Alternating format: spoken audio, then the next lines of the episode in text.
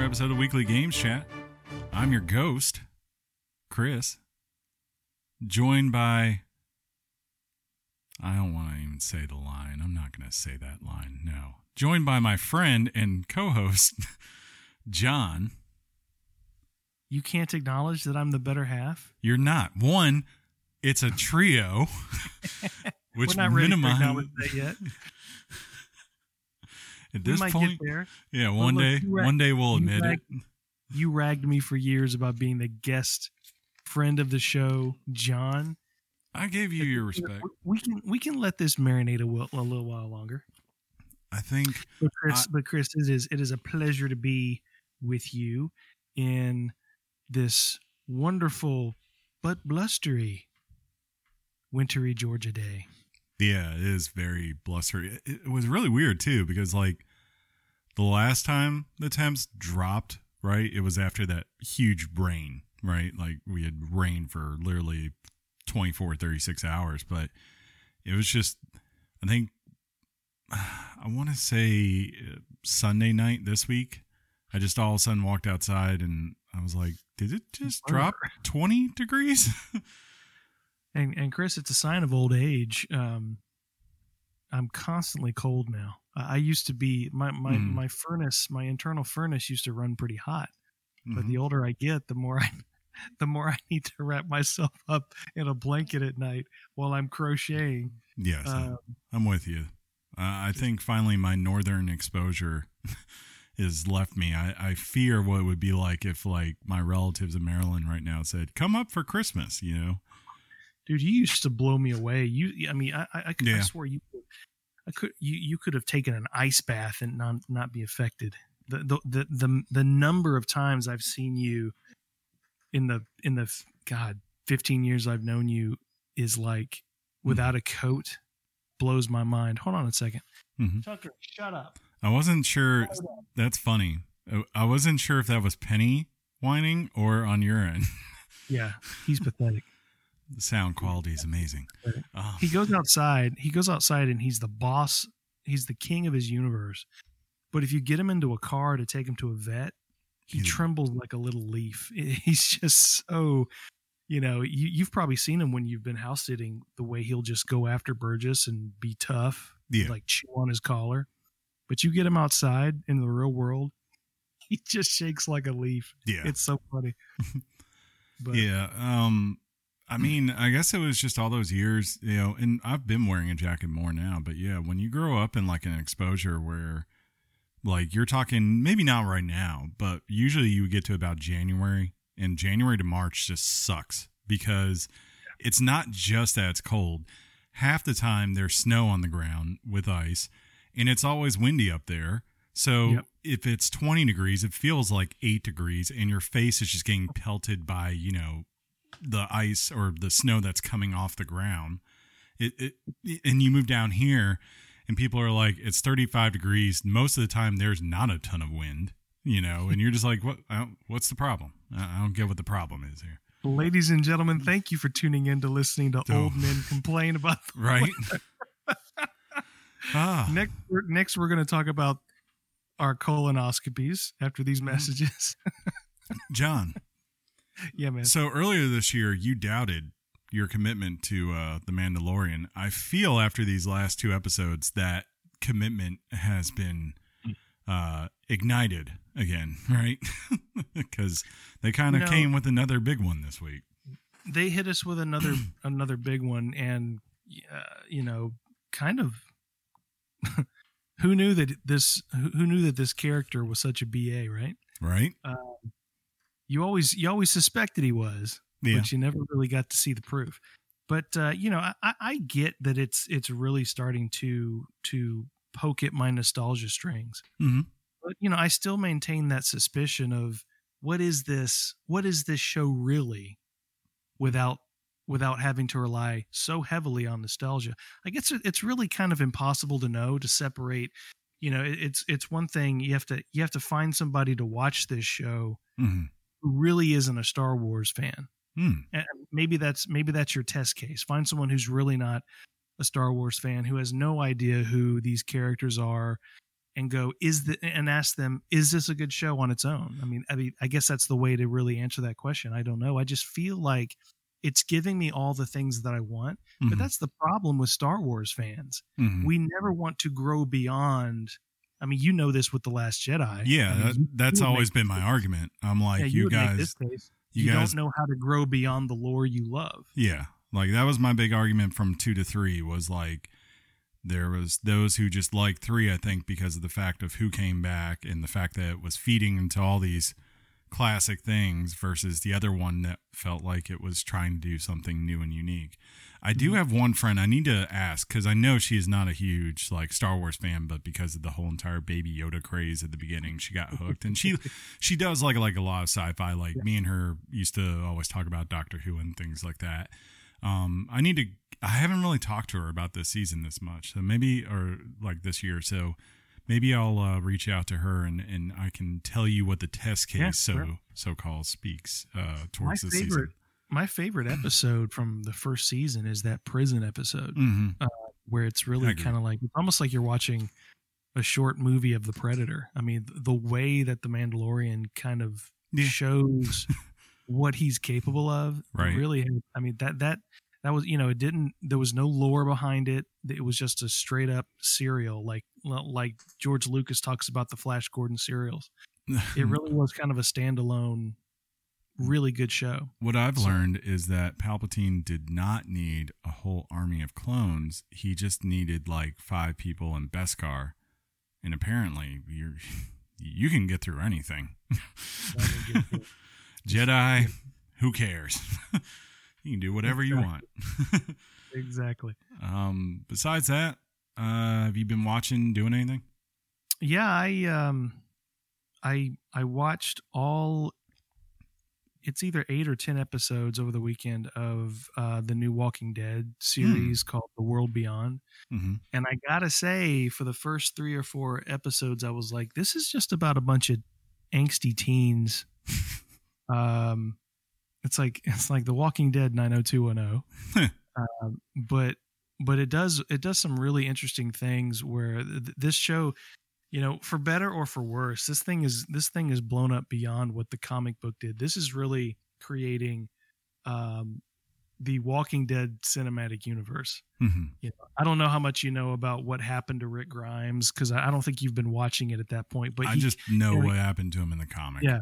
so that moment um and that helicopter with the symbol on the helicopter you know Mhm. whisks him away and then you start watching fear of the walking dead and they bring that organization into that show that tie in Okay. and so this show the world beyond is really central to that organization um that whisked away rick grimes you know uh, this so that so it's like there's this central organization that is that you know you know how um um the the communities in the walking dead were all sort of trying to build a better future you know Yeah, but this organization is actually further along than anybody ever knew. They've got manufacturing they've got all this stuff um and they're pretty territorial about themselves um for better or for worse and so it's a really interesting show that's that to me is really designed to open up this walking dead universe. Um so i mean the so it was like it's like a 10 episode season um and the, i think they're doing one more i think they've just planned this to be a two season show um before Which probably start means they'll make a make Well- expand it. well they're continuing you know they're doing i think after walking dead the original show ends they're branching that off with daryl and carol which i hope they don't call it that I hope so. I hope it's a sitcom with a live studio. Carol and Carol. Carol. Yeah.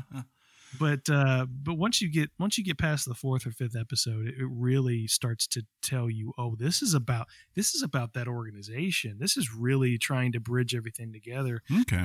and you know I, I really i really got a lot of enjoyment out of it because it really it really dug in its heels um plus it's got um julia ormond Oh, okay. Yeah.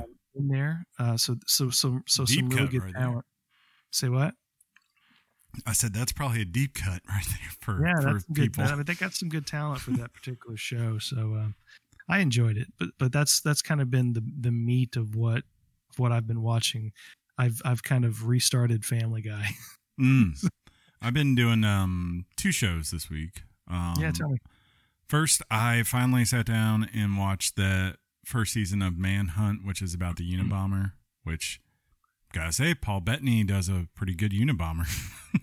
Did not Oh, think, wow. yeah, he's he's still Ted Kaczynski there, hiding his Britishness at every turn, uh, and then uh, the main guy is hunting him for most of his uh, Sam Worthington. Most, I think, most people would know him as the guy from Avatar. You know, uh, Yeah. the movie. What's this on? Uh, it's you can watch on Netflix the first season. Apparently, there's a second season, but I guess it hasn't come to Netflix yet. That's supposed to be on Eric Rudolph. What's Um, it called? Manhunt. You said. Yeah, just type in Unabomber and it will pop up. Um, Okay, I'll check that out. I've been kind but of. you'll like it because yeah, it's it's in that it's in that sense of uh of like Mindhunter, right? Of Sam Yeah, yeah. Worthington being the FBI profiler, Mhm. trying to figure out exactly what is the Unabomber, what is making him tick, what connects all these people, that kind of thing. Yeah. Um, So, so Ted Kaczynski was. I, I was in high school when they caught this guy. Mhm. I think that's yeah. Yeah, it was like 95, 9, I think. Yes. So my senior year, uh, sorry, my my freshman year of high school, hmm uh, just dated myself, and uh, my my physical science teacher, uh, his name was was Mr. Gaston. He looked exactly he looked exactly like the Unabomber. It was so freaky. Um, he had the long, unkempt, oily, dirty hair. Hmm. It, but he was it's the kind of guy who could who could really pull off the look, and he had this scruffy beard, uh, much like yours. Hey, Paul Bettany pulls off that look quite well. Really? I gotta say, though they, you could tell like they have different faces of him Uh-huh. depending where they are, and like they make him look pretty dang haggard by the time he's getting arrested. Yeah. Um, the other thing I started, I finally started watching uh, is this season of Fargo because that that is Okay. like you know I love that show, and Mhm. Once again they've already got me hooked. I'm only watched like maybe the first three episodes. Um, I think there are six so far that have come out. You know, I, I shows like this, I I don't rush to get into. Mhm. I'm like, let me have an opportunity where I can just have a Sunday and binge this whenever I want, right?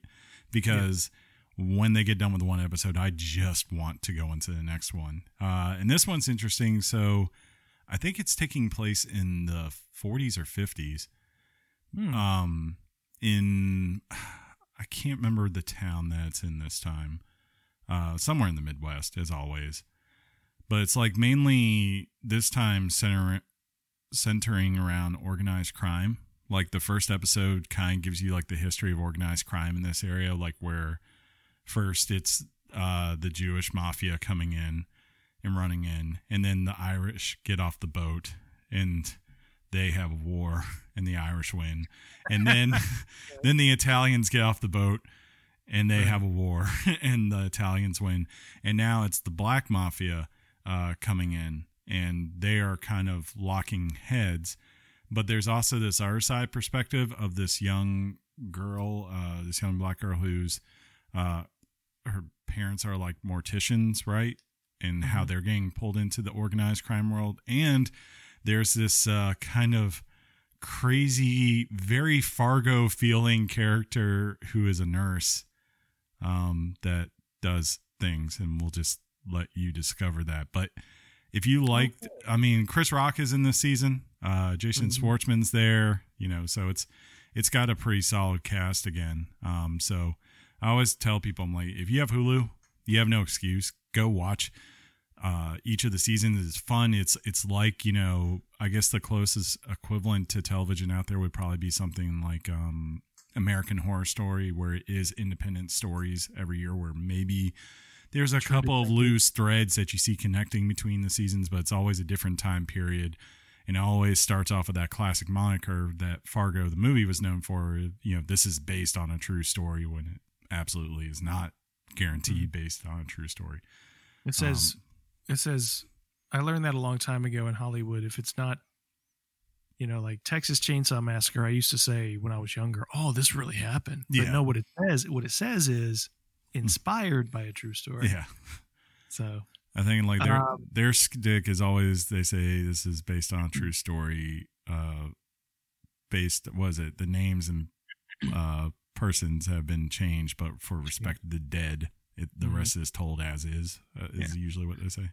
Yeah, had, yeah, par- particularly Chainsaw Massacre. It, in the beginning, had a very documentarian Mhm. style feel to it. But um, we should address, you know, the elephant in the room. Uh, we have we haven't said one word. Or should we just move on and pretend like it's not a thing? What do you mean? Look, he's not here Uh, this week. He kind of so- told you last week. The best part of this, he kind of told you all last week he wasn't going to be here. He literally forgot he wasn't going to be here when we were discussing what our topics for this week were going to be. And But then so he he finally remembered he was not so going he to be here. So he was pretty passionate and Mhm. hell bent on talking about a certain topic, which you know I don't care. Whatever you want to do. That- Yeah. I, I wanted to hear about this game. Um, Sure. because I'm, I'm kind of a I'm kind of a fan And it was of this Bugsnax, game folks. ever- Oh, yeah, but he says he says to us, "Oh God, I forgot. Yeah.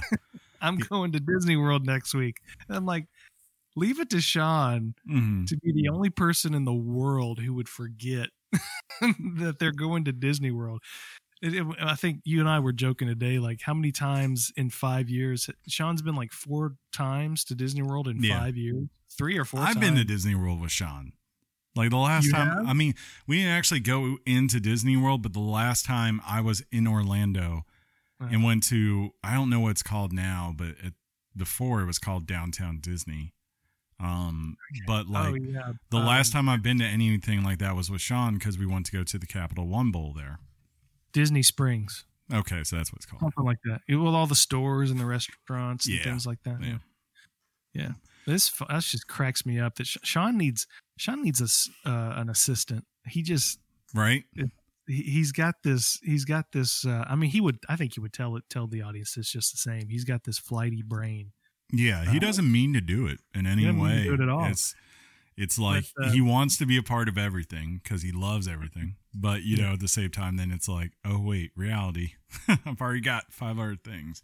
so in situations like this it's good that it's the kind of the fall releases you know Mhm. there's you know there's probably games that i'm playing games and you're that you're playing that we're just not going to have time to cover Maybe. so luckily we've got we've got tons of stuff Luckily, to just talk about in in you know in the pan that oh yeah we're, we're playing this anyway we'll talk about this I kind of view it as like going into January, we will have plenty of potential topics if we need something for one week, right? You know, Yeah. just uh, i mean it's too bad nothing's coming out this week you know I did. Speaking of topics, I should update the, the listeners. I did finish a previous topic uh, this week. yeah I finished Assassin's Creed Valhalla. I didn't realize I'd finished it because there was never credits that rolled. But like then I went and looked up and I was like, yes, I, I have done all this main story now. Apparently, wow yeah, yeah. I have. You, and and you how uh, did your score change?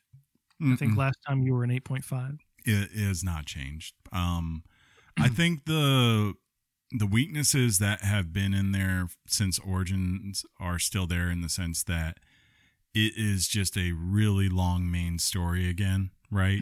Um, even like taking out like doing the things like the Order of the Ancients, um, which you know you don't have to do that.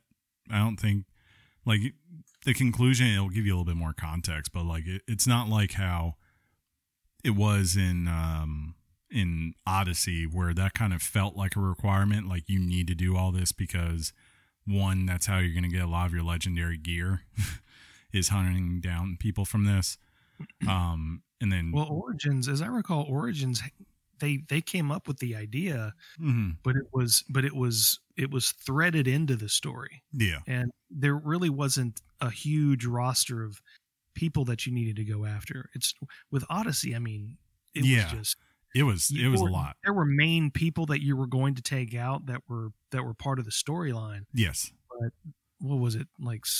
S- Thirty others, thirty-five others that were completely Yeah. optional, you're going to get like much like the Valhalla. and you still have like you know people here that you're going to face basically through the main storyline and all of that right but it's not the same in sense of like odyssey it really felt like a requirement also because it, it did feel like you need to get to level 50 to you know to finish this game um Sure. versus here you know even though like the final power area in that game is like 340 right i think if you've gotten a piece of or, a set of gear leveled up and you've like maxed out some certain skill tree that you is your style of play like you if you have all the stealth stuff and you can pretty much w- kill anyone you sneak up on you're really good playing that way you're not going to have a problem when you get like to 300 or so going into that area. And i was i was like maybe 335 when i started that final area and i of course right away just got leveled up again very fast you know to uh to over 340 um i would say the big thing i would suggest to people is there's a storyline where i'll just say you go somewhere else. You'll know what i mean by that john. Um and there's like three parts to it i believe. Mhm. um, I would suggest you finish that before you finish the tale of Sigurd and uh, Eivor um, in the game, right? Mm. Um, because I did not do that. I, I did not like. There's, it's kind of like there's that storyline. There's this other place storyline. There's the order, which you can't even finish till you've finished those. Those are two really. Um, and uh, the thing that I screwed up was I did not finish that other one because it kind of just felt like a side quest thing. And I realized after the fact that it gave a lot more context to the things I saw in the, saw in the Sigurd Eivor conclusion of what the heck was going on and what they were setting up. Um, so that that's my one suggestion to players is maybe make sure you do that. Um, big stuff though for the meta. You'll like- you'll probably like that part of it, John, because I know you're into like the overall meta of the game. It does some pretty big things. Okay. Yeah, Excellent. yeah. I guess the last thing on my list to say, and I think th- I think this is happening uh, Mhm. tomorrow. Mhm. I should be getting um, fiber, Oh, AT and T fiber. did so you? Getting, I wonder. Did you get one of uh, these? Um, sorry. Like these put on your door or something from AT and T. um, Yeah, we're going probably. I don't. I don't know exactly what Clarissa saw, but uh, Yeah, they were offering a gig um, of da- uh, uh, download speeds. hmm So yeah. So they put that. called- They put this Yeah, on my door, right? Mhm, And mhm. I'm just sitting there thinking, I'm like, there is no way my apartment buildings, as old as they are, have all of a sudden gotten fiber without me knowing about it, right? I would have seen something. I would have seen them out here having to install fiber. Um, so you know, but I was curious. I was like, let's just go see what I can get at my address at this website. And I pulled up, and it's like, hey man, for thirty five bucks a month, you can get a total of five MIPS down, and five MIPS up. for fiber. it's Not not, fiber. fiber. It wasn't fiber. Yeah, you know, it's funny. That's exactly Chris. You Yeah. you used to make fun of my download speeds at the at my old house. Yeah. that's exactly what we had. We had five and five, Yeah. Uh, and what that did was that was like what it actually was was 0.83 yeah. Right. You know, I just as soon as I saw, it, I just laughed. That's why it took me two years to download the Master Chief Collection. I remember this. I remember you starting it on like your break, and it took a week. um, we won't even talk about the domination of Alabama over LSU, but you know, roll tide and all that, and also hail to the Washington football team. I, I was very nice, pleased to watch that yesterday. But uh, John, you want to get in this topic? Let's get inside it. Okay.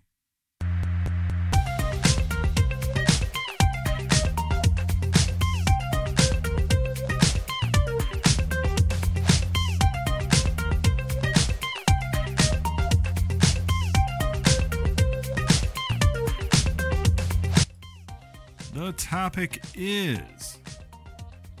Are you ready for this one, John? Yeah, give it to me Okay. hard.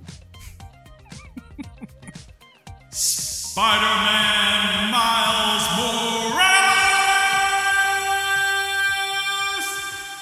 It'd been cooler if I could roll my R's, but I can't. Man, that's what we were supposed to play. I played Puyo Puyo Tetris too. that was a good game. People people do uh-huh. like that. There's like a weird noise coming from somewhere, and I don't know where it is. Is it my jacket? No, no, I think it's like here. Hold on. He's taking off his headphones, ladies and gentlemen. I don't know. Penny was like looking at something too, like she was uh-huh. suspicious. I don't know if like every now and then like a cockroach comes in here after rain and stuff like that, and I'll see it right once in a moon. And that was what was the last time that happened. I was like, "What is this noise?" And I was like, "Oh, it's you." I was like, "Well, death." well, you ready to give us your Richard? Yeah, we can just do this real quick and move on. John, you played this too. We both, hey, we played this, and this is an interesting perspective because I played this on a PS4 Pro full of jet engine effects that I did not ask for, but you know, are prerequisite. Uh, and you played this on your brand spanking PS5. Yeah, it's funny. I I was um, tinkering a little bit between work and jumping on here to record. You still hear it? it's like there's something under her bowl. I think. Oh my god! like right? a rodent. Like, cause it's like a it's a metal bowl, right?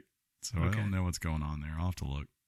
So I'm I'm I- I've I finished I finished this game, and so I was tinkering today. You know, I, I was like, okay, I'll I'll, I'll fire up. Um, oh, that's funny. Yeah, I'll fire up the uh, Spider-Man remaster and see how Ooh. you know see how that goes. And I hit a button as the PlayStation Studios icon was was showing up. I hit the circle button, and I thought I bricked my machine. Oh Lord, what happened? Uh, I don't know what happened. It just I hit the circle button as it was playing, and my PS5 just shut off completely, and it wouldn't turn back on for like five minutes. hmm. I just started, I started unplugging, doing things here and there, and, and Yeah. finally got it to work. But anyway, I had a scare there. But uh, you know, I'll say you know the difference in the consoles. Um, this particular game, Spider-Man Mi- Miles Morales, has um, made me a believer. You know, you, you get you get one of these boxes, and some people might have buyer's remorse, going, "Man, I guess I guess maybe I could have waited a little while. I Sure. really need to get one." But after playing this game, it's like, no, um, this is good. This is really good. um, not not just because of the game, but because of how it how it operates the Mhm. game. Um, I actually timed it last night. Um, Oh, I'm and sure it's fast. It, it- I was inside the game in 20 seconds flat. Nice. Flat. Yeah. It just it just it just really it just really maze, makes it's just a quality of life thing and i'm like it, it- you know it's petty maybe No, yeah. about that kind of stuff but it wow it's such a difference you you don't think about you know that you don't think about what a difference it is because i'm you know six months ago i'm going what's the big deal you wait a minute to get into a game hmm it's so seamless i couldn't believe it i No. just could not believe it That's how it was with uh, Assassin's Creed, where I was Mm-hmm. like, the fact that I can play this on a big screen TV and it takes 12 seconds to boot this game up, I was like, yes, yes, please, I will gladly take this. Um, on the other hand, opposite side here, I was like, when I played this, because my worry was like, how is this going to run? Within five seconds of starting it up, I was like, oh, that's right. They already made this game on PS4 and it was already amazing. Uh, and so, you know, unsurprisingly, it feels just as good as the original did on the PS4, right? So I Mhm. was kind of more of like, oh, good. I'm really glad I didn't like kill myself to go out there and really hunt, like, and just tell myself, no, you must play this on PS5, right? Like, I just wanted to play the Spider Man game. I, I would like to check out Demon's Souls as well, right? When that oh whenever sure. I get a chance, but it's not like something where I'm like, I need to spend four hundred dollars today, no matter what, or else my life was just gonna suck for the next three weeks or something like that, right? You know, Yeah. and and this was the one that was really burning the the hole in my wallet to to really go find one. Um, but you know, the didn't only work out. reason it was, the only reason it was a real relief because I wanted to play this game. But as far as I'm aware, and you can correct me if I'm wrong, the audience can write in, let me know if I'm wrong. To me, there was no real way, to, you know, like you know, you buy AC Valhalla for Xbox One, you automatically get it for Series X. yeah, Um, I don't think that was the case with Spider-Man Miles Morales. This is not a game that converted up. No, it is okay. So if Your you save buy it, yeah. If you no, I, I believe you get the PS5 version with the digital version, right? Which is what I bought, and it says I get a free PS5 upgrade on it. Okay, good. Um, the kicker is this: there was no way to get the remastered version unless you bought it through the PS5 store digitally. That is the only way.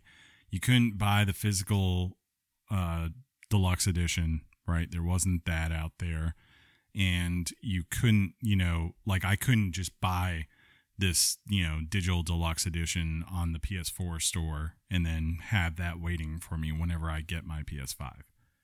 And I made peace with that because I mm-hmm. was like, yeah, you know, I'd like to go back and play this, but I wouldn't be surprised if at some point, especially right before the next real like Spider-Man 2 or whatever they call it comes out that they just put it out there on PlayStation Plus and I also just wouldn't be surprised further down the line that they just put it out there for sale because PlayStation likes money and there's no reason why they can't get money from this, right? So, Yeah, sure. yeah.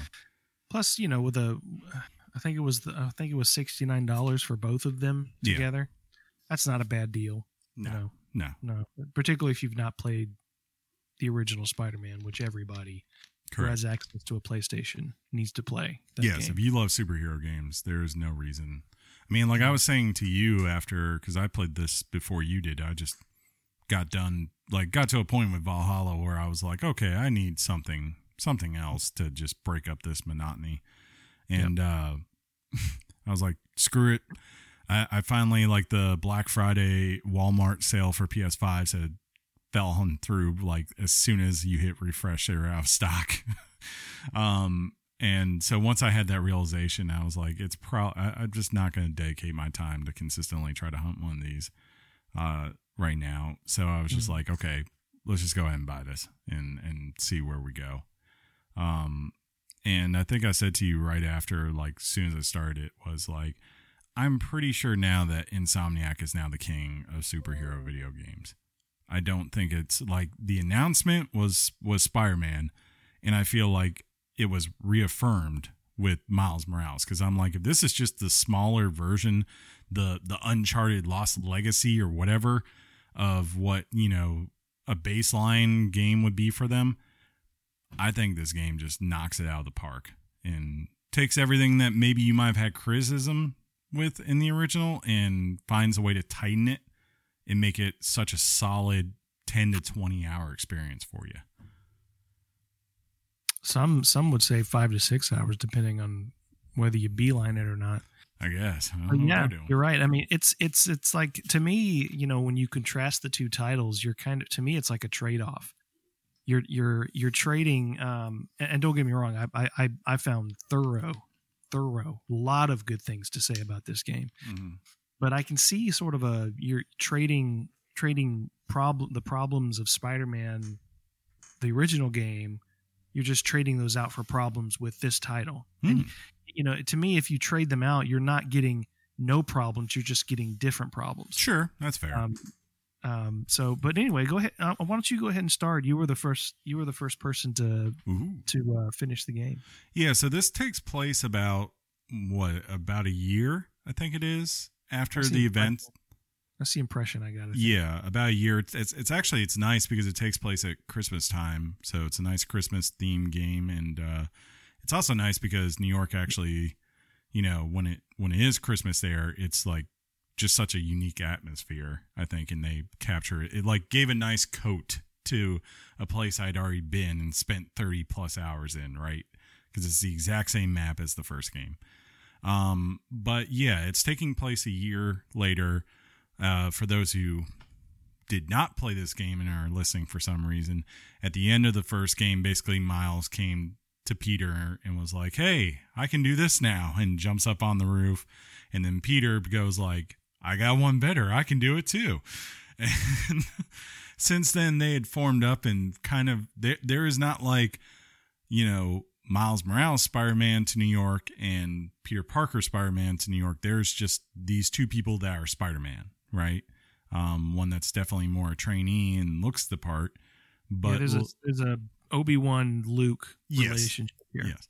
And the main setup to this game is at its core is basically uh, finally Mary uh, well Peter Parker has told Miles, "Hey, I've got to go away to Europe for a couple of months um, to help Mary Jane because she's doing reporting for Daily Bugle, and I'm going as her photographer, which makes sense, you know. Uh, so, hey kid, the training wheels are off. You are New York Spider Man, uh, and you know this is Miles' story of like dealing with an issue. So that's that's the premise set up, right?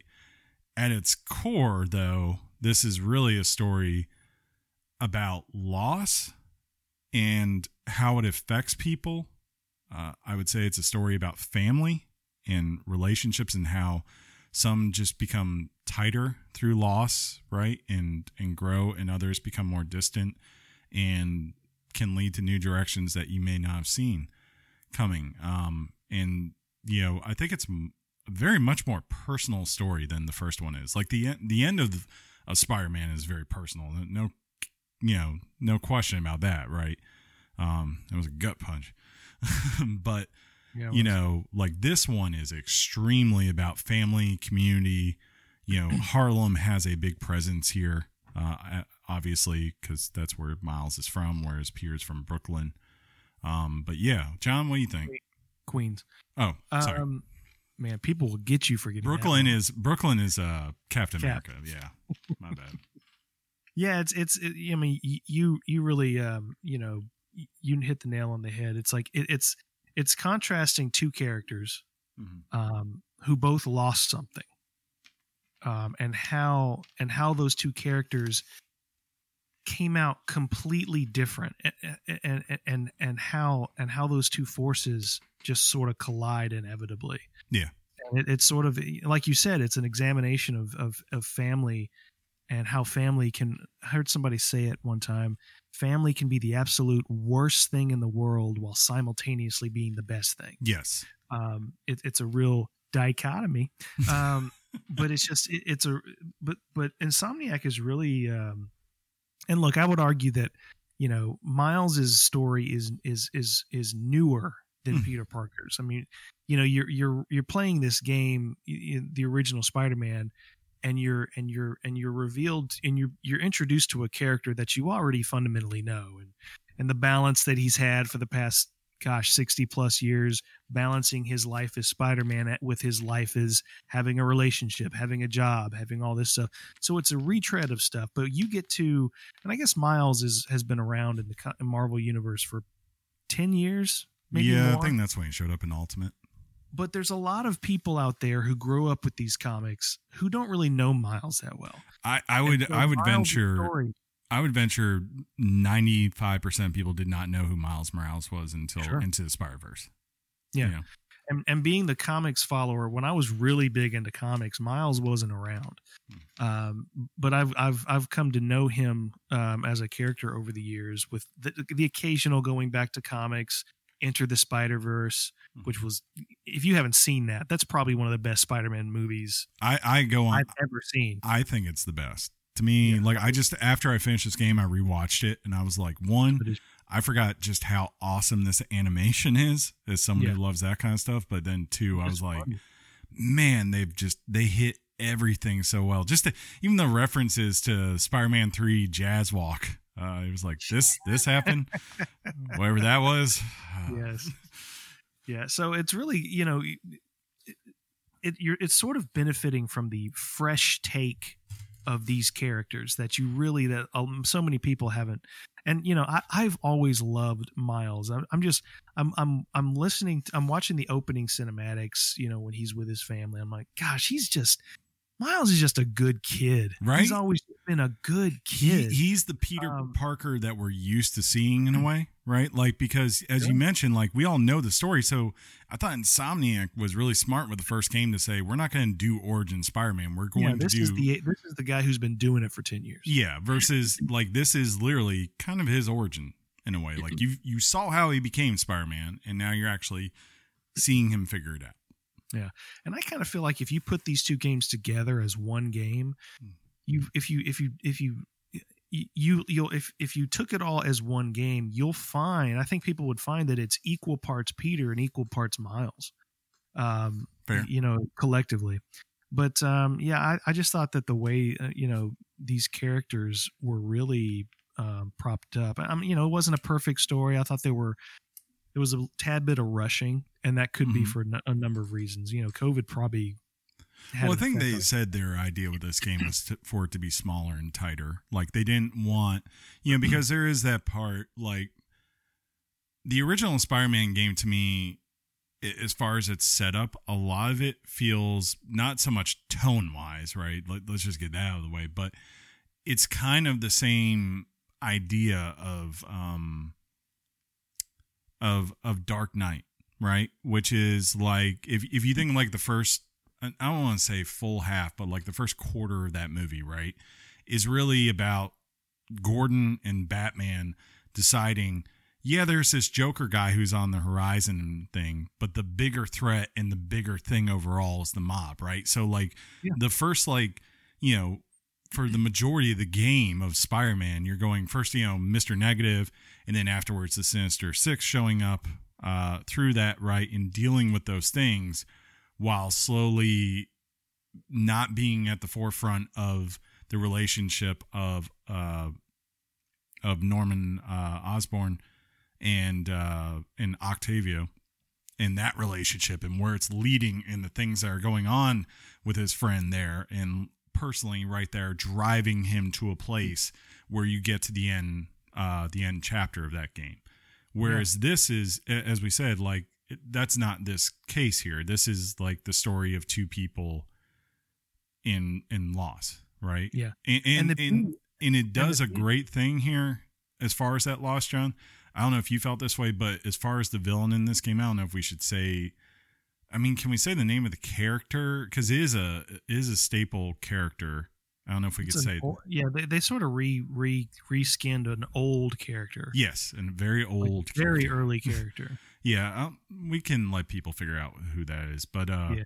um, like as far as that character, the one of the best things I think they did with this, with that character, I totally got their motivations, and I totally did not think in the way that it went that it was like didn't make sense. Like I could totally see how that character thought everything was justified in what they were doing, right? And that they didn't see anything morally wrong with what they were doing necessarily. It was very convincing, especially with what had happened to that person, right? Yeah. Yeah.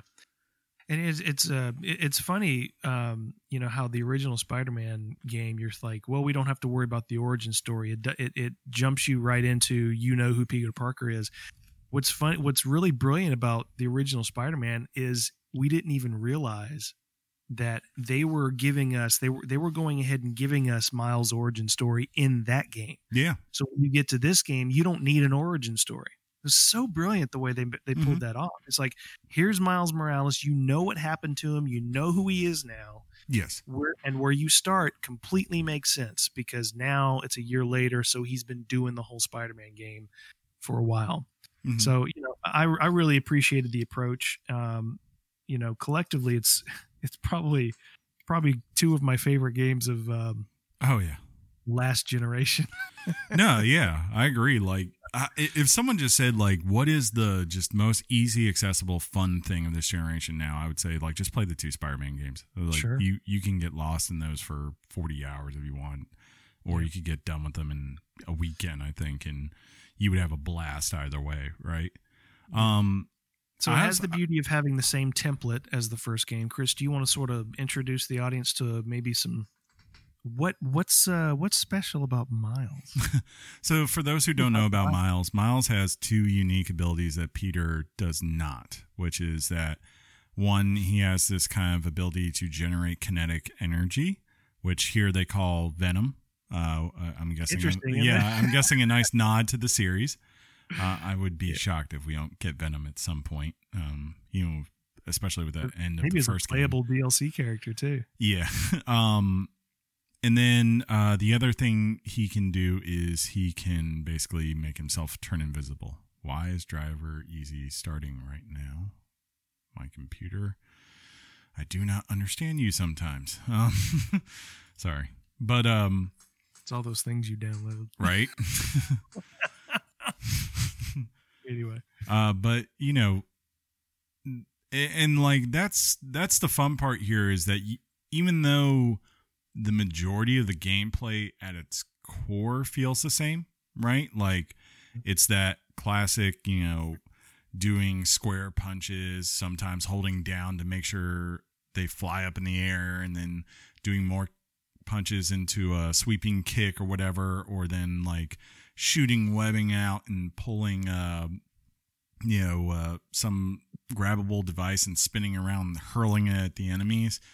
Um where it feels like in the core spider-man game peter has a lot more gadgets at his disposal to use. Like Mile, miles does not have a ton of them i think he's got like maybe three at most four and like one of those is just like web you know uh balls and stuff like that uh miles here can kind of as he's doing these combos against enemies, build up that venom enemy or uh, energy, and then just do these huge super attacks, um, which are really great for like heavies um, or people that if you've got like three or four that are really close, right? Uh, that even open possibility of more combos, uh, you know, coming forward.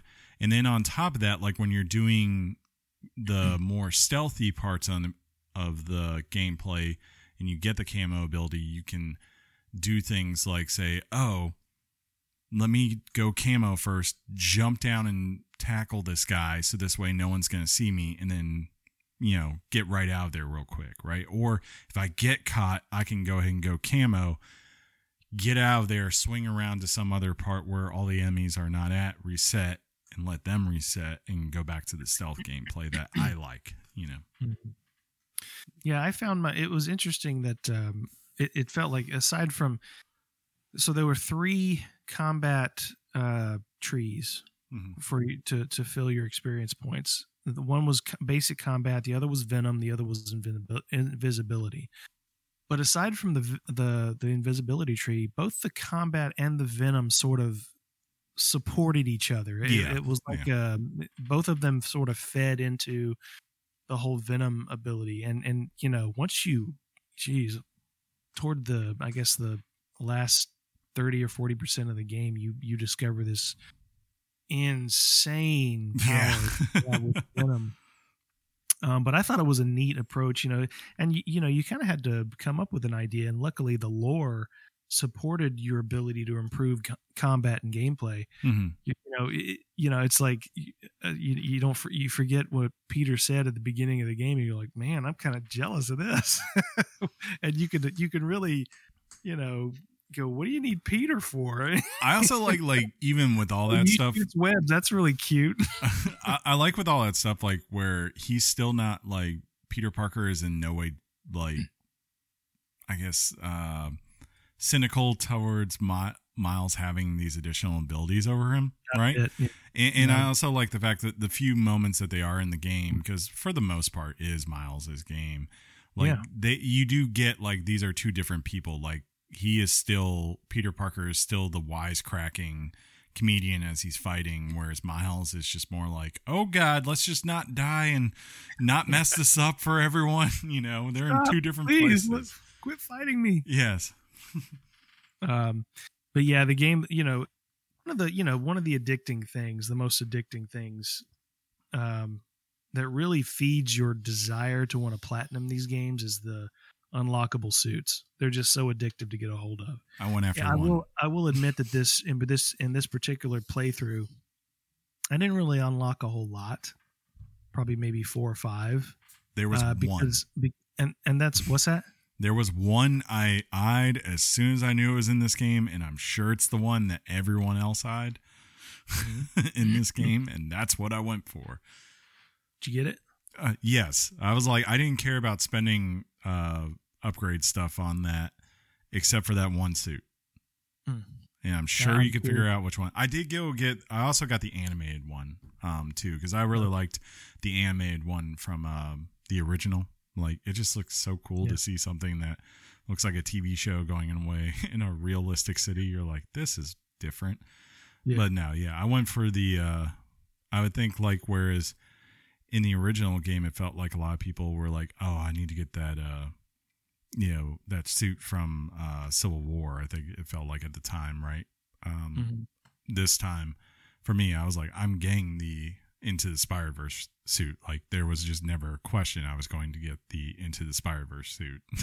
I didn't. You know, I didn't. I didn't even really bother with that one. Hmm. 'Cause I looked at the. Um, I, well, th- that kind of leads into my second thing, where where it could have been so easy for Insomniac to just sort of take the body type of Mhm. Peter Parker and just make that the avatar whenever he was in his suit. sure. I mean, would anybody be the wiser? That kind of thing. But they gave him sort of a different, you know, he they gave him that sort of sounds so creepy. You knew you were playing as a teenager, you know, this young kid. Uh, even even the How did you know that, John? Well, well, just the mannerisms when he's swinging through New York City. He, if you if you if you compare the two, and I hate that we keep trying to compare and contrast the games, but they even took time to design his movements while he's swinging through the city. They're, you know, they're they're a little bit more playful and clumsy, but you know, but but with with with the same with the same fluidic action Sure. uh, th- that the other game's known for. Um, you know, I got to say, uh, with the open world, it pretty much had, like you said, the same structure, the same, um, kind of the same gameplay loop as the other one. just Just tighter. on- Just, just tighter. And I will say, from my perspective, and this is where I go back to what I said about trade offs hmm um, you know, they, it gave you this open world and it gave you the same types of things to pursue, the same type of side activities, um, with maybe some some tweaks here and there. But it, it- when you're playing the 30 to 40 hour robust game that was the original Spider-Man, you constantly heard Peter or somebody calling in, going, "Man, I got to go do this." Yes. Really pushing you towards the next thing Mhm. in the main story. And it was an easier thing to do because there was so much more content to the main story that you could see yourself going, Oh, I can do one or two main story missions, then stop and go start playing around in the city. Mhm. With Miles constantly, I felt like Miles in this game was constantly driving me forward in the story. Um, That's fair. And, and and all of a sudden, I hit this spot in the game where it says, "This is you're about to go into the ending of this game. Are you Mhm. sure you want to proceed because there's no going back?" And I went, "Gosh, that happened fast." Mhm. And it's amazing how um, how much I left on the board that I wasn't able to do because the story is more concise. Mhm. the story is more you know linear in that way. The problem i had with it was every time every time you get a break you immediately hear you say to Ganke or your or your mother calls you and says oh you got to go meet this person at you know the cathedral that kind of thing. So while a larger robust open world game is more forgiving that way Mhm. this one when it kept driving you and just said go do this go do this go do this it made me not pay as much attention to what the what what the game offered me aside from the main story but i got to give i got to give him props for the uh, for the app Mhm. there's this whole side story arc there's almost like this the, the game has two storylines Yeah. Uh, There's there's the neighborhood, yeah right? Like where or like the harlem you you becoming the guardian of harlem or whatever yeah. I didn't really finish that storyline, but I but because I was disappointed when it said, you know, Mhm. one you do a podcast and you kind of want to try to get the story done before you talk about a game if you can. Um, but I kept, you know, it. it I, I hope I have time during the holidays to go back and and and experience this game a little bit more the way it was meant to. Yeah, I thought I actually I think the app is one of the best additions because Sure. I mean like before it felt like with Spider-Man one of the parts that kind of sucked when you were trying to platinum it was you just have to swing around these boroughs until a random crime just spreed on you, right? Mhm. And then you had to do a certain number of them per like per area and it was it was I don't know. It was kind of a pain sometimes. Um but with this like you literally you pull up this app and you have two things. You have these basic side story missions for Harlem and then you just have random crimes going on uh that are throughout the city, not like just, you know, you know, two or three in a borough that you have to clear. It's like, no, no, no, here's this encounter, here's this encounter. Um, so you could go do those things. Um, like I would always, if I was just swinging around to something, I would pull that up and be like, oh, that one's right around the corner. Let's do that real quick. And every now and then you'll hear someone maybe radio in one of those as well if you're near it. So that Yeah. I feel like that's a little bit more tighter. I do think the thing I ignored the most were uh, the bad guys like layers of operation that Yep. they had going on. Like I and, and to be fair, I was in the same way. Like that was probably the one side activity I did not do that much in the original with the uh what were they called? The demon's mask, demon, demon something. I don't know. um, it's You been- had to do them because you got the platinum on it, right? So you yeah, I did do that. I'm saying like it was one that I waited until like I was Oh, pretty much near the end of the game before I did it. Um, to me, I spent the most time doing that because you know, with each section, it says for extra activity coins or something you Mhm. got to do, you know, three stuns, yeah, three yeah. air kicks during combat. You know, I'm doing this one, and, and that's one of the things about the combat here. I got to tell you, I've I was not impressed with my combat skills in this game. when you know, when in the original game, by the end of it, I was like never. They weren't touching me. Yeah. might be the occasional slap in the face, or maybe I step back once I or was- twice. I was definitely much more reserved to make sure I was Yeah. ready to hit the O button or you Yeah. know whatever to dodge out of the way of something. Yeah, but I go into this layer in Miles Morales, and it says, you know, those those token extra token points. It goes, do a sixty hit combo. I'm like, that's not happening tonight.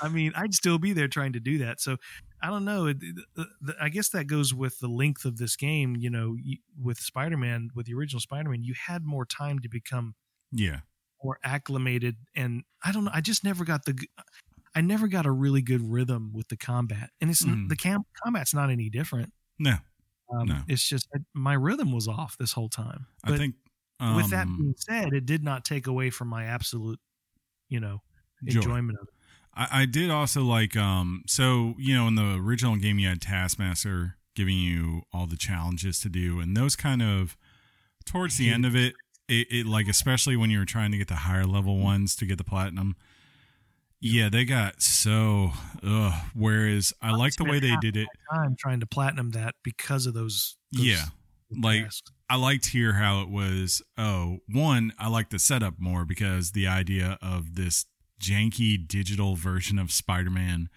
training you is quite funny to listen to as you're trying to execute these things. But two, I like that basically you just had three of each, right? So, and, and they weren't necessarily the hardest things ever. It was just like, here is a unique spin to each one of them. As far as like, you know, like for instance, for the combat, I think like the second one, you could only do damage to people like it only counted when you were hitting them in the air so it was you know it was all about the different ways and like you know in the first game there was primarily one way to get someone in the air versus here like using that venom smash thing that puts like three people up in the air at once is just uh Yeah. it, it's quite fun to zip around and see how many hits you can get in one little go um i liked that and then the other big thing was I don't want to say the character, but the part of the game where you're looking for audio samples was really cool because it actually paid off narratively. Like gives you a really cool story and context to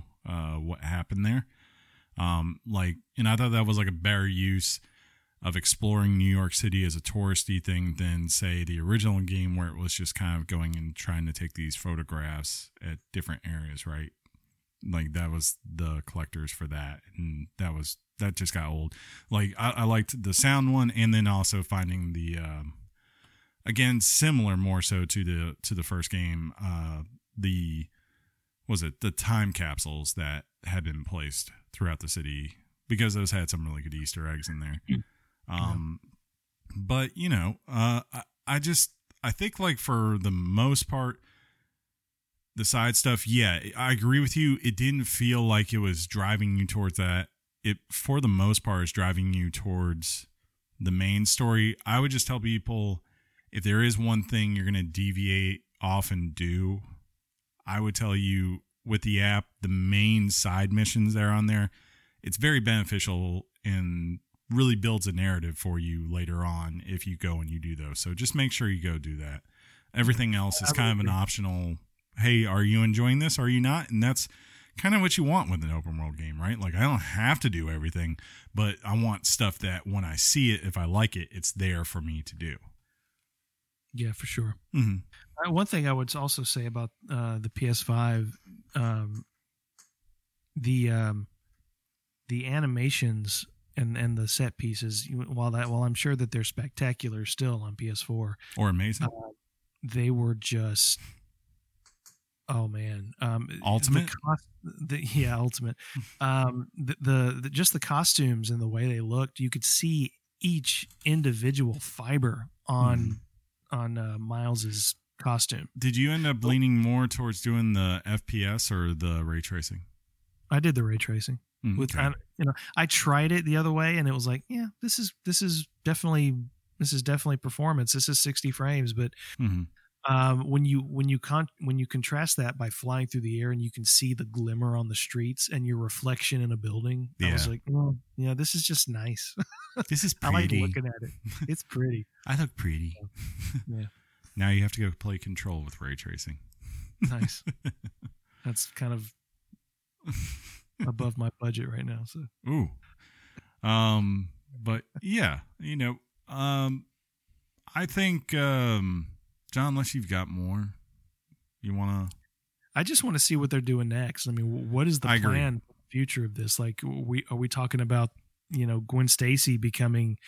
You that'd know, are they are they doing a Spider Verse type thing in this in this series, or you know, what are they doing? Well, What this you is that's the most interesting thing is like when you think of the comics in here, and even you know Spider Verse, right? Like, there's never been this instance where really you do have Peter Parker and Miles Morales together. So they, Mhm. you know, like that's what I like about Insomniac is that they're willing to look at all these set pieces and not just say, well, what can we do that would just be the comics in a way and and give a lot of fan service, like it make people happy, kind of like how we were talking with Star Wars does uh, some of the times. Like they're more so, I think first and foremost, they're concerned about was the emotional attachment. Like how do we make people invested into these characters? But then two, how can we take some of the things and in Spider-Man, whatever version we're looking at, and create something that is distinctly ours, right? Like that was the problem I think with Avengers, the video game. Never really felt anything distinctly theirs. It just felt like this is what an Avengers game should look like. Um, this feels not like, hey, we're trying to make Homecoming the game or Far From Home the game. We are here and we are trying to make a unique Spider-Man game in the way that like how Arkham Asylum was for Batman and all that that feels unique and you know it's just one more uh, way to experience a hero you really enjoy right? And that's what they do really really really well. Um, and I, I yeah i would love it. Like i almost want the next one to be multiplayer and like you know me and you can just flip a coin to who's miles and who's peter right? And Well, what if PS4 Spider Man game takes place in a different universe than the PS5 remaster of Spider Man? that'd be crazy Both Peter Parkers don't look the same. That is true. Apparently, we got uh sweats sweatshirt uh suit uh Spider Man this time, right? As opposed to uh Chris Pine Spider Man. yeah. um, John, if you were going to give this game a Richard right now, what what do you think you would give it? Mm. I think it's deserving of a 9.5. That's kind of where I'm at. Can I say I, I agree with you? Uh, it was bound to happen. I hope the universe doesn't implode on itself. Just hear hear the meteor coming down. Everybody hug your loved ones. it's over. 2020. Clarissa It just walks in. What did you do? I agreed with Chris. No. But yeah, I can't recommend this game enough. You know, uh, and and Chris, you you would argue that uh, this game is, you know, highly high quality on PS4. Oh God, yes. That's that's what I was saying. Like, I went and watched the comparison video, and you know, as soon as I watched the video, I was I was I was completely sold. And then once I started playing it, it it you know, I think I the only part maybe I would miss right is the because of the dual sense and I know it does have the haptic feedback on there, right? And everyone says it you can actually feel that tension uh, as you pull those triggers especially during uh, Miles's electricity. Ah, okay, yeah. moments. So that's- where it really. That's where that that's what's probably going to make me whenever I do get a PS5 go back and re-experience this some again. But yeah, like PS4 Pro, I, I can't speak for the PS4, but the Pro at least is totally totally fine, you know, to play on. Awesome. hmm Cool. Well, guys, go play Spider Man Miles Morales. You can get a hold Yeah. of it. And I will say one last thing. I did not expect to have tears the way I did at the end of the first game, and damn it, Insom- Insomniac, you, you did it again. Yeah, you They did. they, they Yeah. just know how to tug at them heartstrings, don't they? hmm Yeah, It's okay. You can let it go. never. I'll never let you go. Uh, you want to do some news? Let's do this. Hot off the press and straight to your ears. Weekly Games Chat presents the news.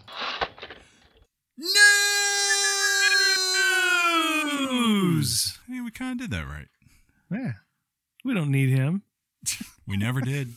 What's his name again? I don't even remember. He's not going to listen to this, so it's not like he's going to he's hear all these digs. He definitely won't make it to the news section. No, he won't.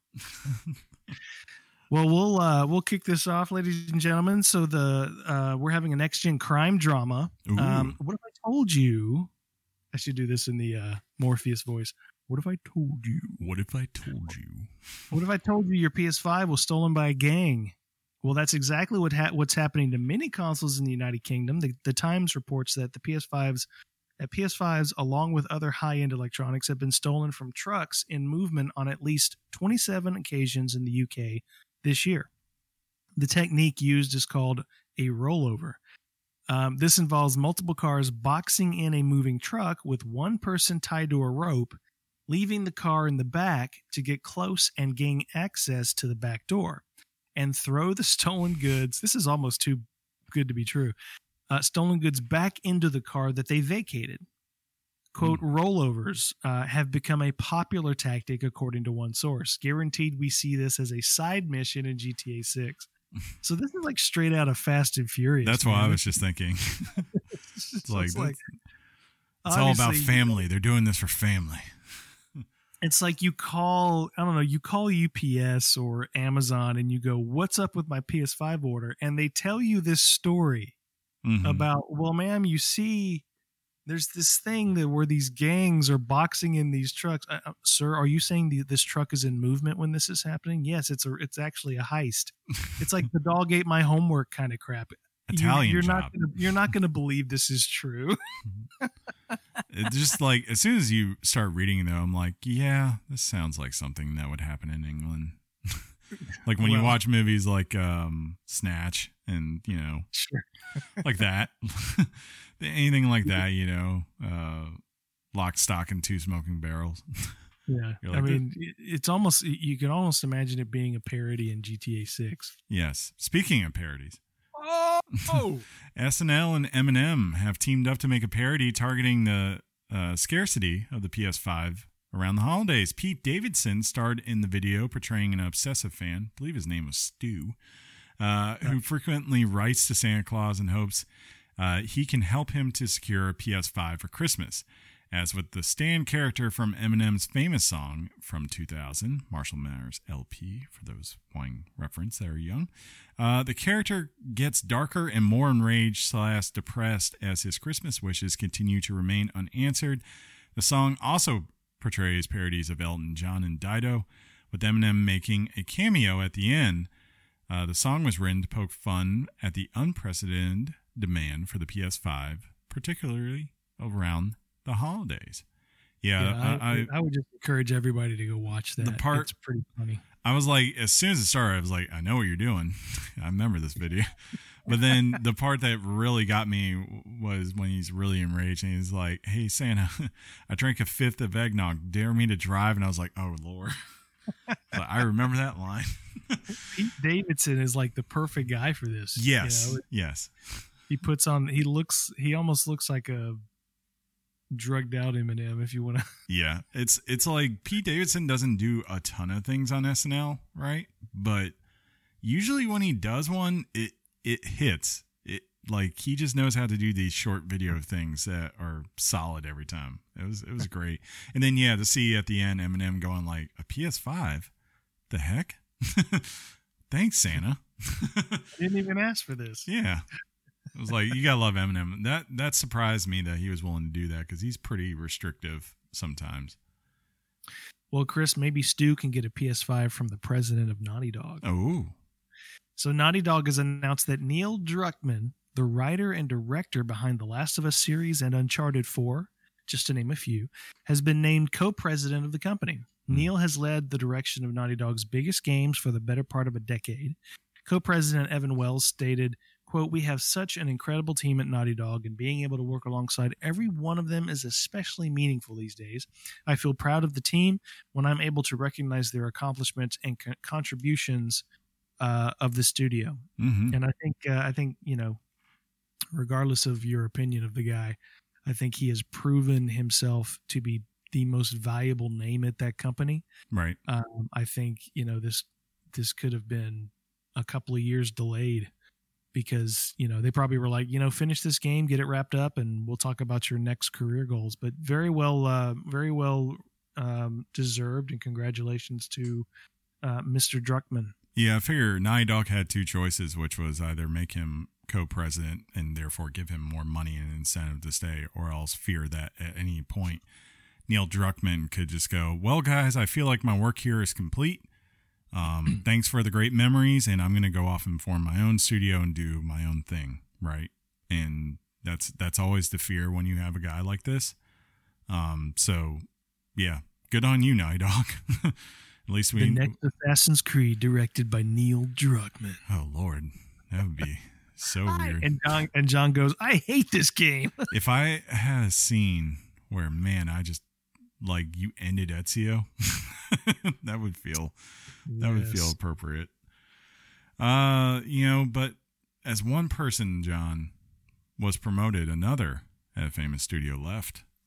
Uh, EA has announced that Casey Hudson, the general manager at BioWare, and Mark Darrah, the executive producer on the future Dragon Age game, will be leaving the company. Despite this change in leadership, the company maintains that nothing is changing for the release of Anthem next, Dragon Age 4, and Mass Effect plans going forward. According to Chief uh, Studio Officer Laura Miele, quote, they will always be an important part of the studio's history. We appreciate their many contributions and we look forward to seeing what they'll do next.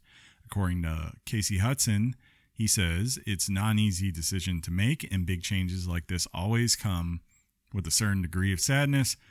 I will miss being able to work every day with our inspiring developers on the biggest and most exciting projects I can imagine, but I also know that this is a good time for a change for both myself and BioWare. It's profound and humbling to look back on decades long career and think about the things we've achieved together. It's hard to make the decision to move on, but I'm excited for what's next for all of us. Uh. Chris, uh, as someone who was very much who was very much looking forward to Mass Effect Andromeda, yeah, um, you recall if he? I don't remember. Did he jump in? he in jumped in late. Like he was 2017, and I think no, so that would have been after. Like yeah, because I believe Mass Effect Andromeda was 2016. Maybe it was that year. It was our like right around when Andromeda was coming out, right, or right afterwards. Um, I just always felt like he got thrown into the Yeah. middle of so many productions that he was never able to get control of. yeah, It's almost like it. It, al- it always felt like it was like, okay, fine, I'll do it. I, Um, and he was never able to get his footing or get control over these projects. Yeah, I feel um I really I'm worried about BioWare now. Um like the person that they've put in charge now, no offense to them, but they're like the person who's in charge of Anthem next. So it's not like they have some big success that I can look to and say like, well, when they get their ducks in a row, you know, you get some great stuff, right? Like if they had said, "Hey, Casey Hudson's leaving, but Mark Darrah's stepping up to be the GM now," right? And he's gonna keep doing Dragon Age. I'd be like, "All right." But now I'm in this double place where the one thing that's been holding up BioWare this generation is Dragon Age Inquisition, and the people who worked on that are leaving the studio, and the guy who gave you your best games, who came back and was supposed to help get the ship righted, has decided just after three years that apparently he doesn't think it's worth to stay righting the ship, right?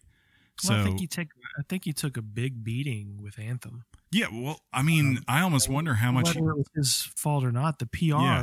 for that alone, Mhm. whether he believed, you know, I can see somebody whether they believe in what they're doing or not. When you Mhm. get pummeled public relations wise over work conditions over Anthem, Yeah, that probably took a heavy toll on his ability to do his job effectively. true. Um, you know, I so just EA uh, just to me is in of all the major studios out there, they are just in the biggest mess right now, right? Like Squadrons is the only thing in recent memory that I can recall came out and got an all right, you know, uh, reception. That was mainly because one, it was like a forty dollar game, right? And they didn't really go too far off the map. I guess also I'm forgetting uh, Jedi Fallen Order, so I should yeah, give some sure. respect that there. game is still You know, that sold tons of copies. Yeah, like So- it, it seems like I, I guess I should say the folks over at um Respawn are the biggest bright spot right now there, right? EA Motive is an all right one and Dice I think when they let Dice do what they're supposed to do, they still make great Battlefield games, right? Um but when you look at everything else, it just follows this pattern where they go and acquire something and instead of just empowering it and getting behind it and committing all its resources to it, they basically say make the thing that sold the stuff before, um, do it in this time frame no matter what, and use these resources even though that's not how you made the thing before. Uh, and Make it, the thing that sold the stuff. it, it's like even like you think of their their their more long term stuff, like and you think of where Madden was in 2010 and where it is today. When you think of FIFA or NHL, where they are today, Need for Speed, where it is now versus 10 years ago, you know, and then of course the big ones being the Bioware games, right? There's just not any of them that haven't taken some sort of major hit, and at some point you're just going to realize that yeah either these things are just going to continue to wander in the desert or eventually ea is going to get out of its own way and, and tell its board to shut up right and say trust us and we will get you great products that make a lot of money if you just let us run this thing as it needs to be ran as opposed to what you want in your bank account tomorrow right? Look, guys, I think it's time to acknowledge that the answer is Dead Space 4. I would totally be on board with that. But who's going to make that now, right? All those people are gone. I'd let Respawn do it. I'm fine I really that. would. I'm fine Yeah, with that. I, I- think they would. I think they would kill it. They need to go look at Capcom. Because if you remember, Capcom in like 2015 felt like they were in the wilderness. And since Mhm. then, they figured it out. They said, look, we're going to focus on doing these remakes for Resident Evil and we're going to make them very good. We're going to target to do a new Resident Evil about every two, three years. And We're going to make them- Monster Hunter World more approachable than the other games. Exactly. We're going, you know, and now the rumors of Street Fighter 6 coming out after they really built a good community around Street Fighter 5 over a number of years. And, and and rescuing uh Devil May Cry. You know, like that was a series they had tried to relaunch back before and did it terribly. And then they went back to people who had done it and were really good at these types of games and knew what the you know what gamers were looking for and that was probably one of the big hits that came out a lot of people, a lot of purists hated Mega Man 11, but it was commercially successful. sure So I think we're going to stick with that. But yeah, there's a you know you're right. EA just has to get out of its own way. Mhm. They need to get out of they need to get out of their studio's way. They, they have to rec- Bioware, you know, their template, their talent, they're there. They just got to be Yes. allowed to make the product that works for you know what they're what they're asking for. Uh, Mhm. you know, I think Anthem. I'm looking forward to seeing what they do to it. I Mhm. think the I think the um, game gaming as a service model has proven to be virtually ineffective, with the exception of maybe two properties out there. but you know, I, I think I think Bioware was like, so you want us to make uh, games as a service? What?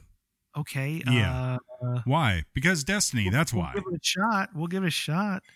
Yeah. Um, but it, yeah, um, just make a Dead Space. We'll be all right. I'd be fine with that. Actually, Casey Hudson, go make a Dead Space. Maybe they need to call the folks at Call of Duty because they know how to make money. well, the the guy the guy um, who made Dead Space was with Sledgehammer originally, or maybe he Yeah. moved- no. You you, you missed you, you by the way, you totally missed that transition.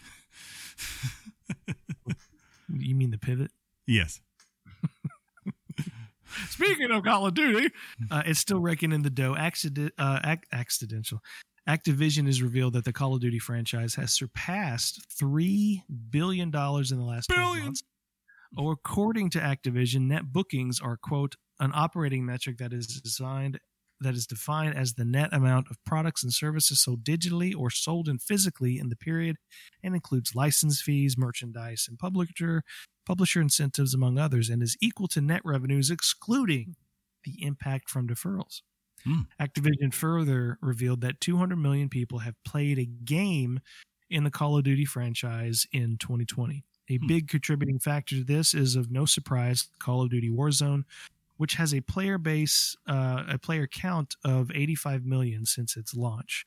That's, That's still lot. pretty small compared to other, you know, I think Fortnite still has 300 million. Um, yeah. I feel like the but the thing is like Fortnite is just so more open to, you know. Oh yeah, Warzone is your daddy's, Yeah, exactly. um, you know, game. Yeah. You know, Aiden try Aiden downloaded Warzone because his friends were, you know, playing, and he's like, "Yeah, I'm gonna give this a try." He's like, he gets into a match, he's like, "Nope, I can't build up the stuffs. I I can't build anything. There's blood everywhere. you know, I don't have all these neon weapons. Where's Wolverine?" so Ah. yeah, uh John, apparently they're to try to do PAX next year. We'll see if Yeah, it we happens. we got a vaccine. It's it's over now. uh, the dates for PAX have been revealed for 2021. According to a statement on Twitter, PAX team revealed that the events will begin in the latter half of the year. So that's probably a smart call. Uh, right now, you can go to PAX East uh, the week before my birthday, it looks like, June 3rd to June 6th. In the West, it'll be September 3rd to September 6th. Uh, they're not announcing PAX Australia. I guess that is. I don't think Mhm. it's Austin. Uh, and then finally, uh, for PAX Unplug, it'll be next December through 10th through the 12th. So just about the time you're getting this into your years, you can go to PAX Unplug in a year. Uh, PAX South is currently not in the pipeline for 2021 and is being readied for 2022. The organization is approaching this with a quote optimistic, optimistic and safety in mind. I kind of reworded that. So, Chris, do you want to shoot for June third? You ready to do this? Look, I'm trying to convince myself that I could go to Bonnaroo and it'd be okay next year if I wanted to. when is it? uh, it's usually in June, Yeah, about the same fine. time. Yeah, this vaccine is like uh, what is they said ninety five percent effective at preventing the virus, Yes, and if you get it, it's ninety nine point good. You know, like it's not going to be no nowhere near as Yeah. bad. yeah, it's staving off symptoms. So we've uh, we've kicked COVID in the face. Just got to It's get over them out. That's right. Um, kind of like the battle pass for Sea of Yeah. Thieves. The vaccine is your battle pass to PAX. There we go. That's better. Sea of Thieves Battle Pass uh, will introduce a seasonal progression system in January 2021 alongside a battle pass with free and premium options. Rare is moving away from the monthly update model and going seasonal starting with January 2021. Each season will feature regular and featured live events as well as new rewards for pirate outlaws to uncover. You will progress through 100 levels of pirate renown in each season, unlocking new rewards for your pirate player, character, and their ship.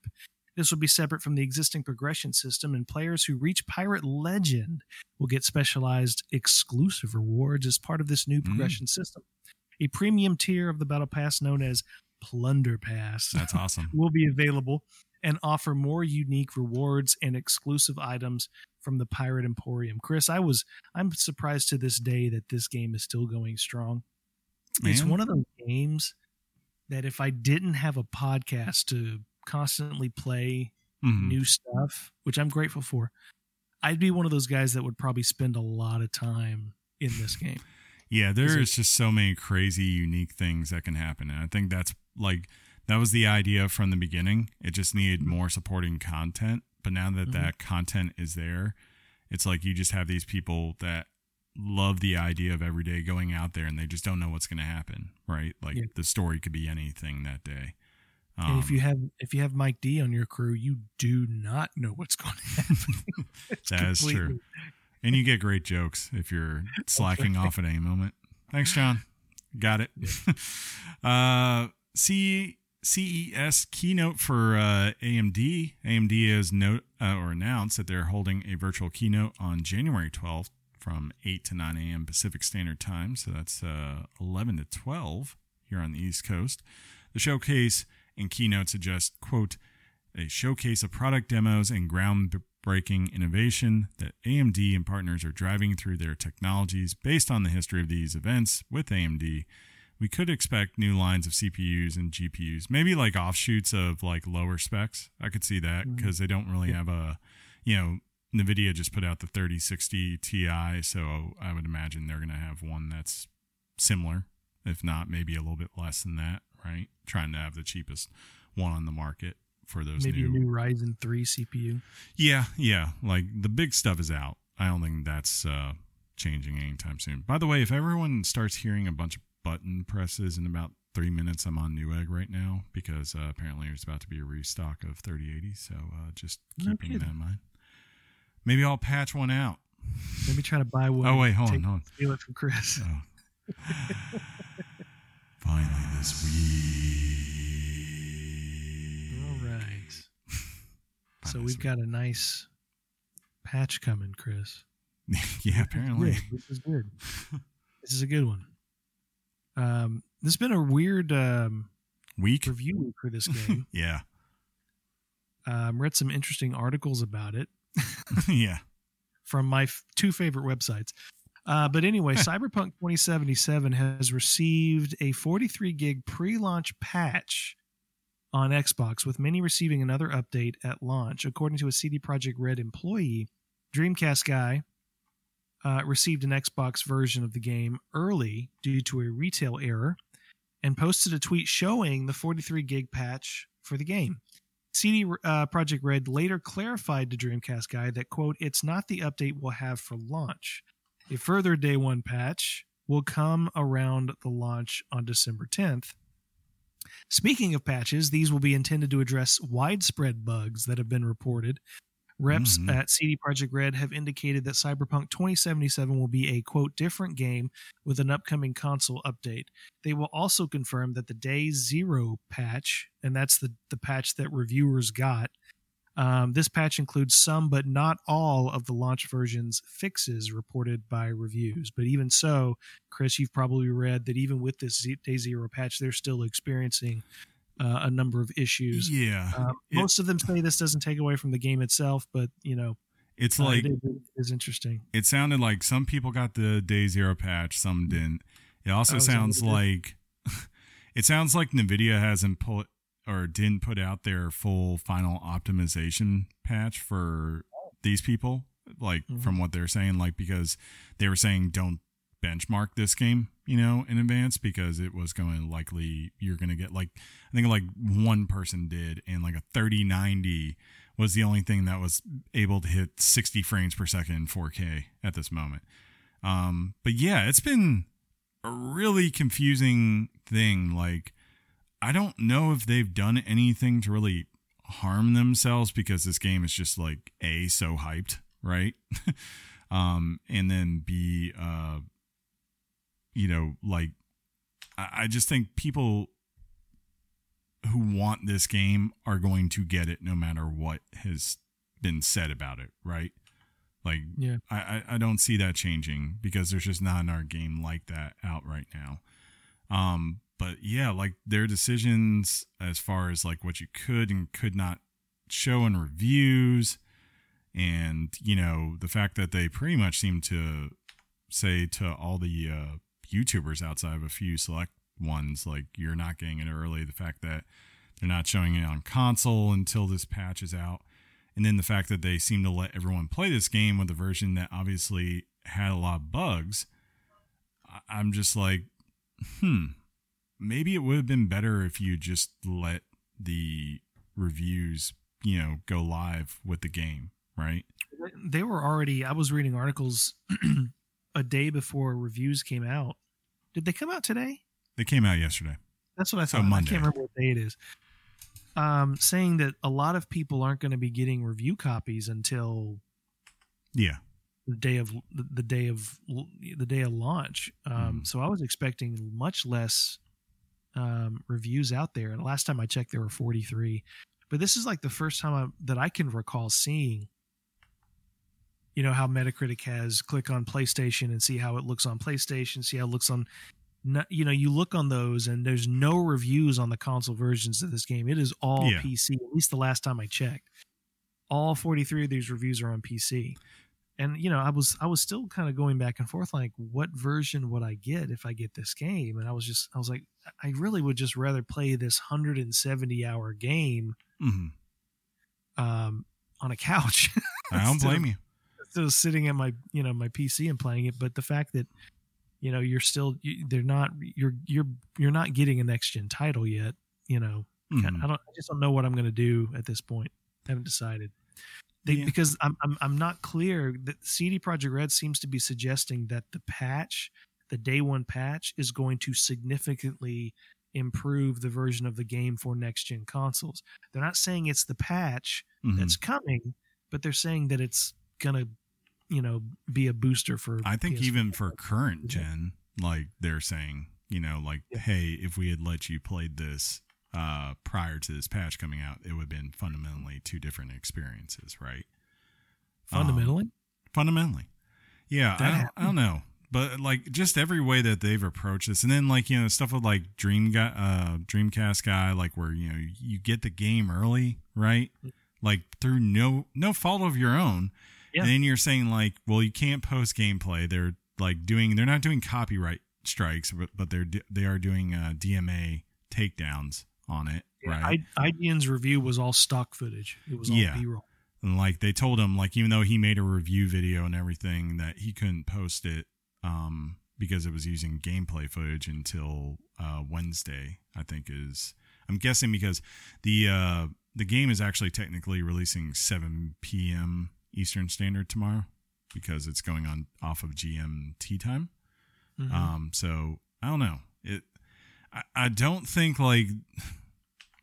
I don't think their marketing department did them any favors to the lead up of uh, the launch of this. You know, um, they were being very control controlling in a way that wasn't clear and seems manipulative. Uh, manipulative, right? Um, to say we want what we want and, and we're being very transparent what we want right now is for you just to look at cool images that we put out versus what this game was like for the reviewer until you've got your game in hand. Um, Yeah. and I, th- I just think it would have been, like I said, kind of better to be quiet and say, you know, yeah, guess what? You're not going to get any reviews on this game until after it's out. And yeah, you know, that sucks and I don't like that but I like that a heck of a lot more than you just trying to manipulate people into painting an image of what this game is for your own marketing purposes. Yeah. Yeah. This is uh this is surprising. I mean, for years this has been, you know, the game that everybody in the media talks about that no that the that the fan base never got to see. You go behind doors at E3, Mm-hmm. you get to see this, and everybody's talking about what an amazing thing this is going to be. So it, the hype has been so huge, Huge. and it's interesting that it's you know that it's it's just been this this asteroid just coming just spiraling towards the planet, and then there's this there's this group that's really hit back at it. Um, so it's going to be not for this podcast, obviously, but it's going to be. An, it, I just see it being a central topic in the games media about what games should be and what this game promised and what it didn't deliver. It's, there's going to Yeah. be some culture, interesting cultural discussions about about the impact of this title. I can just see it coming, For sure. much like The Last of Us Part Two. Yeah, yeah. because that was definitely mm, probably the most similar thing. I mean. Uh, outside of like I guess their thing was they had the big leak or whatever, right? The hack or Yeah. whatever. Um, And you thought it was about to happen again yeah, because they told you that this title is apparently leaked. So uh, luckily, I haven't I haven't seen anything, but I haven't really been looking. I've heard one spoiler, and when I heard it, I was like, well, given what I saw earlier on their Twitter feed, like maybe about a year or so ago, I was like, that doesn't really shock me. like, it wasn't huge, like, story spoiler, put it that way, right? It was more Doesn't of like, me. this is in here. Yes. I was like, okay, that, that makes a lot of sense. Gotcha. It, it would be like the equivalent, like when you told me that Geoff Keighley is in Death Stranding, right? You're, You're like, me. you're like, no, really? Okay, Speaking of which, I think that's Thursday at six thirty Eastern time. yes. Cool. Then we can uh, talk. Maybe you'll get a those. Dragon Age trailer. I'm supposed to. That's what they say I'm getting. I don't know if I want a Dragon Age trailer at this point, but we'll see. I hear you. uh, you want to wrap this up? Always, just to be safe. You're supposed to say never.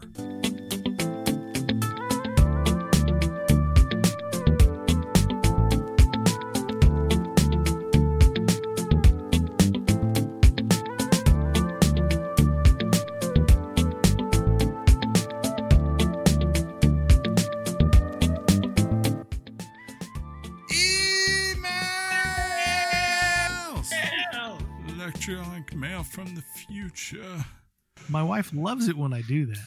all the way from the year 3000. I know she loves it. Um, these lazy mother. no emails. No emails.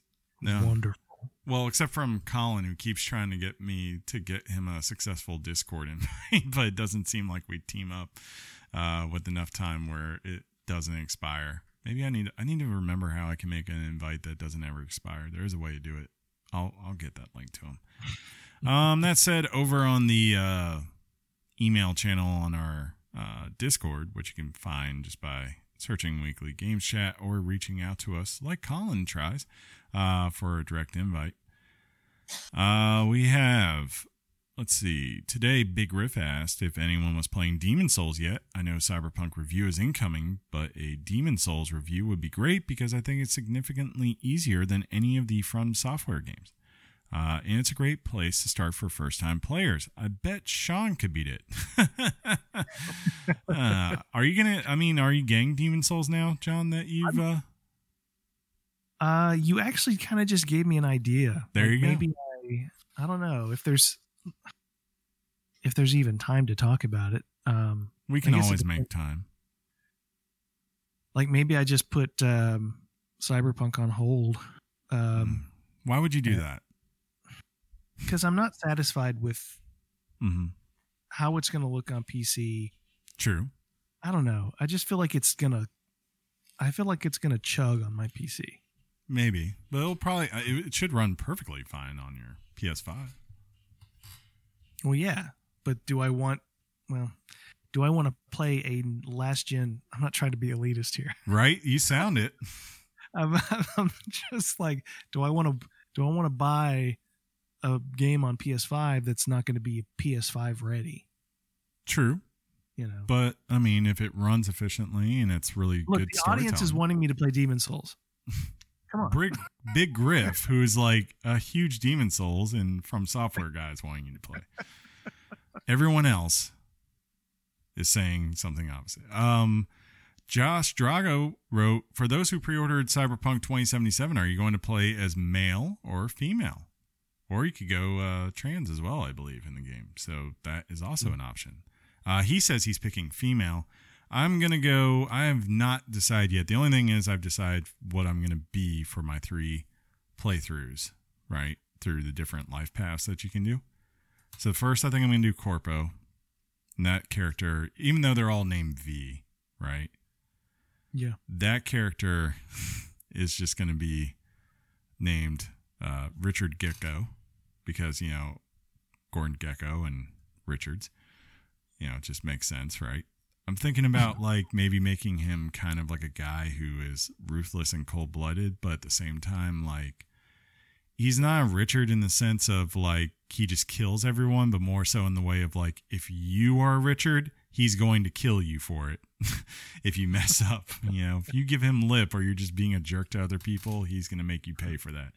Right. Um, then whenever I do the Nomad, that's going to be Dick Richard, and I'm going to make him a big burly guy that just beats people to a pulp with his uh, cybernetics, I guess. And then finally, you, and then I finally, wish you could- I wish you could tell the audience the names of your characters on Diablo 3. right?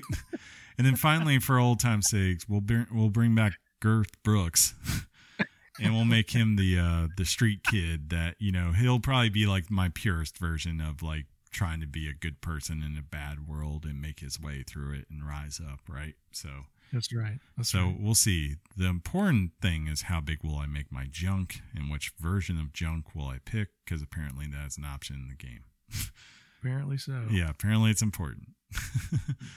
um, then there was a Draven posted about some of the uh, concerns that are out there from the reviews, um, which Overblown Truth said he hope he hopes that a patch fix most is, fixes most of these. Um, saying, I mean, that's what the crunch was for, right? Uh, alluding to the, of course, famous war of Jason Schreier versus CD Projekt Red from this year.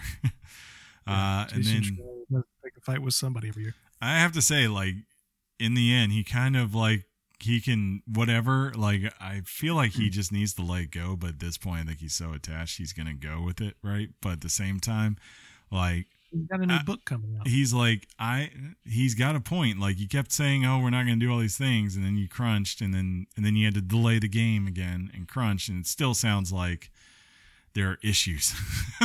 so you know, I'm like, there might be a point there. I don't know. Maybe. Um, we'll see.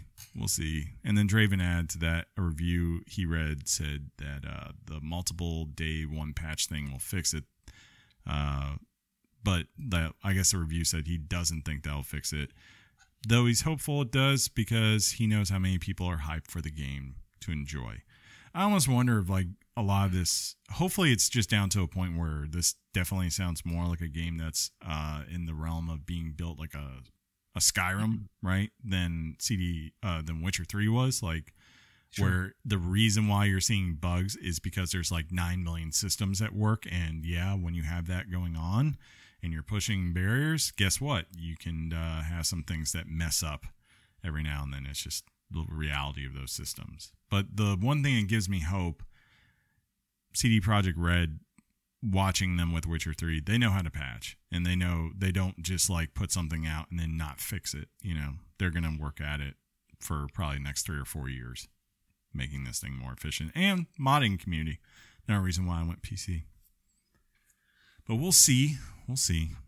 Um, besides that, though, John, uh, I think that's all we've got this week because these people hate us and don't email us. And, you know, I feel like a lot of our folks have discovered Discord's just maybe easier to use. that's probably fair. You know, Maybe so.